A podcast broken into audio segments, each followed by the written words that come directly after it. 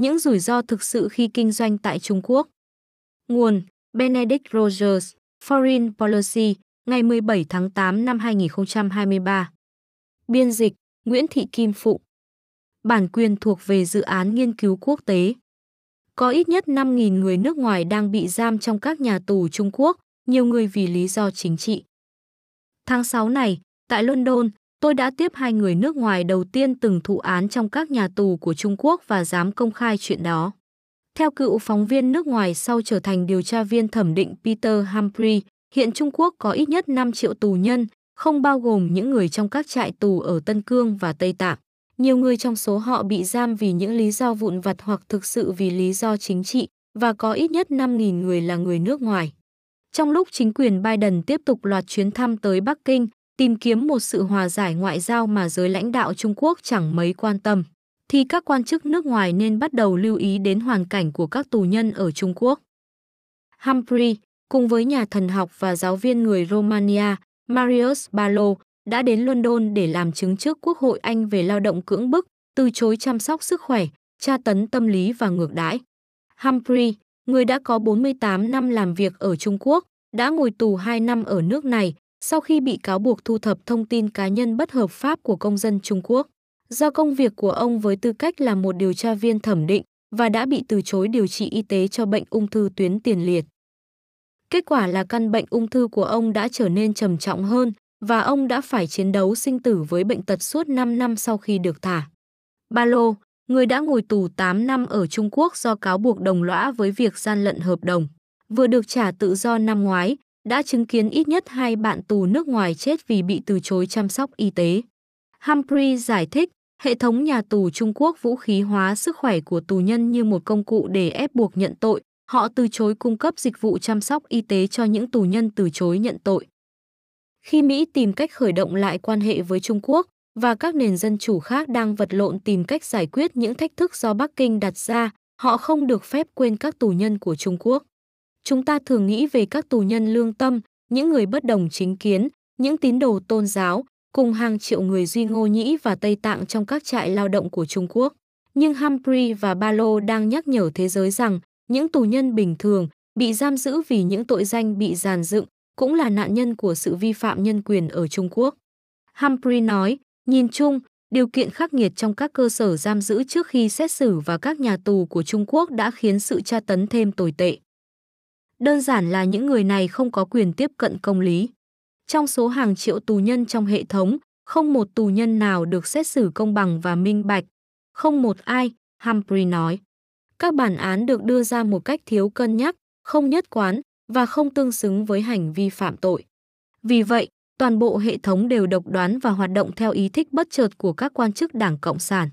Hệ thống này tạo điều kiện cho bất kỳ ai có quan hệ để họ sử dụng pháp luật nhằm hạ gục những người mà họ không thích. Ba lô đồng tình, công lý ở Trung Quốc luôn dựa trên ý thích của ai đó, ý thích của đảng và được hiện thực hóa bằng quân đội của họ. Humphrey giải thích, trong các phiên tòa, không có bằng chứng bào chữa nào được đưa ra, không cho phép có bằng chứng mâu thuẫn với bên công tố, không có nhân chứng bào chữa nào được mời đến và không được phép kiểm tra chéo các nhân chứng của công tố. Thật vậy, các nhân chứng chỉ được yêu cầu cung cấp lời khai bằng văn bản và không bắt buộc phải có mặt trực tiếp. Tóm lại, Humphrey lập luận, luật sư bào chữa bị ngăn cản tiến hành bất kỳ hoạt động bào chữa thực thụ nào. Cảnh sát không tiến hành điều tra bằng các hoạt động nghiệp vụ điều tra hay thủ tục pháp y nào, Humphrey nói thêm. Thay vào đó, họ tìm cách thu thập lời thú tội của những người bị giam giữ, những người bị thẩm vấn hàng ngày và bị nhốt trong lồng, và thu thập lời khai nhân chứng bằng cách ép cung. Ông đặt câu hỏi, liệu có gì đáng ngạc nhiên khi 99,9% các vụ truy tố đều dẫn đến các bản án và 99,9% các kháng cáo đều bị bác bỏ. Về cơ bản, hệ thống hình phạt của Trung Quốc có hai loại hình giam giữ chính, hành chính và tư pháp. Với ba loại nhà tù, ngoại trừ các trại tù ở Tây Tạng và Tân Cương, trại tạm giữ, trại tạm giam và nhà tù. Các trại tạm giữ do cảnh sát điều hành và được sử dụng cho các tội nhẹ. Các trại tạm giam được sử dụng cho những người đang bị điều tra giam giữ trước khi xét xử, trong khi các nhà tù giam giữ những người đã bị kết án. Nhưng ngoài ra, còn có các nhà tù đen, với tên chính thức là giám sát dân cư tại một địa điểm được chỉ định, vốn là những cơ sở bí mật.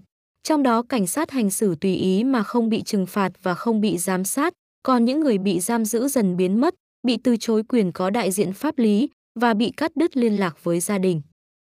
Khi bị tạm giam trước lúc xét xử, Ba Lô bị giam trong một chiếc lồng rộng khoảng 11 mét vuông, cùng với 10 đến 12 tù nhân khác, không ai trong số họ nói được tiếng Anh. Ông không bao giờ được phép ra ngoài, ngoại trừ lúc bị thẩm vấn. Tôi chưa bao giờ bị tra tấn về thể xác. Mọi thứ đều là tra tấn tâm lý, ông nói. Tôi không được liên lạc với ai. Tôi không bao giờ có thể nhìn thấy ánh sáng ban ngày. Khi ra tòa, tôi bị họ trùm một cái túi lên đầu.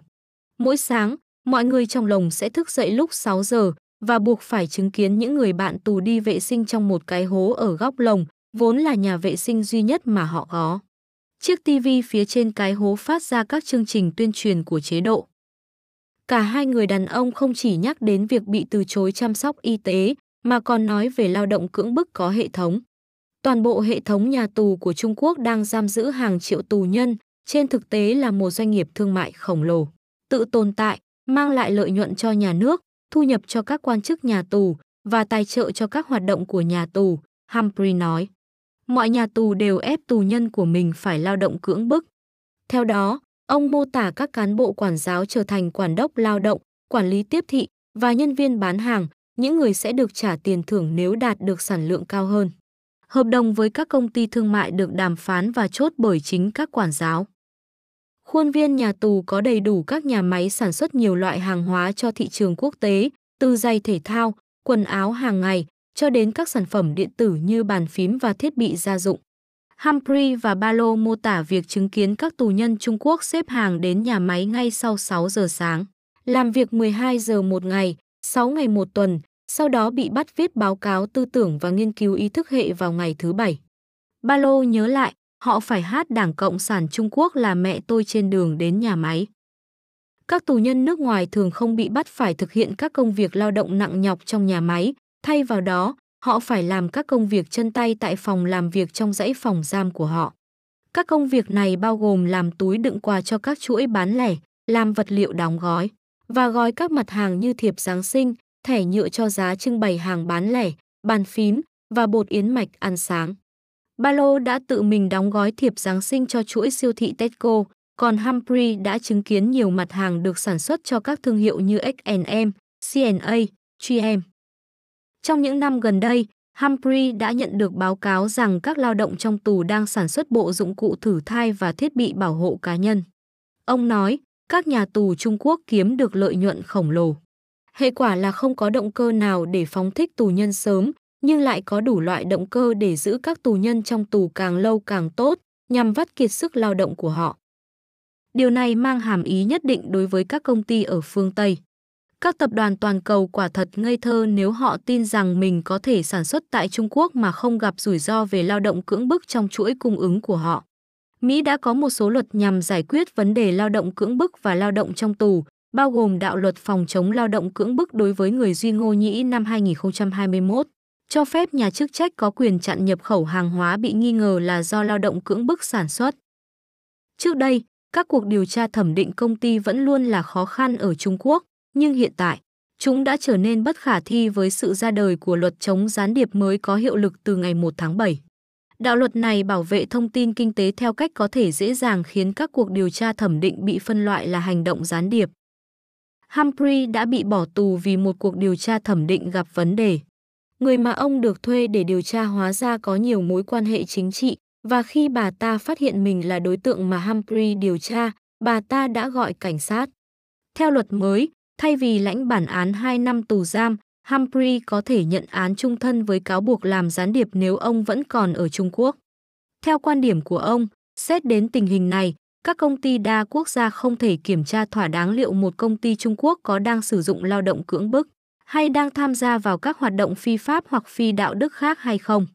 Ông kết luận, cách duy nhất để tránh rủi ro này là không sản xuất ở Trung Quốc. Nếu chúng ta muốn đảm bảo rằng mình không đồng lõa với lao động cưỡng bức, tra tấn và bỏ tù bất công, thì chúng ta cần phải tăng cường biện pháp đối phó.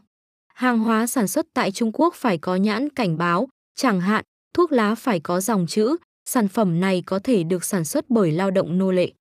Các quy tắc thẩm định bắt buộc nên được áp dụng đối với các công ty đa quốc gia đầu tư vào Trung Quốc, yêu cầu họ điều tra chuỗi cung ứng của mình một cách kỹ lưỡng và thường xuyên. Nếu họ không thể làm như vậy do các rào cản do nhà nước Trung Quốc dựng lên, họ nên ngừng sản xuất tại Trung Quốc. Chỉ khi lợi nhuận kinh doanh béo bở của hệ thống nhà tù Trung Quốc bị đe dọa, những thay đổi cần thiết mới được thực hiện. Kinh doanh ở Trung Quốc luôn có rủi ro, nhưng như Humphrey và Balo nhắc nhở chúng ta, rủi ro đó bao gồm cả việc bạn bị mất tự do, thậm chí mất mạng trong nhà tù Trung Quốc.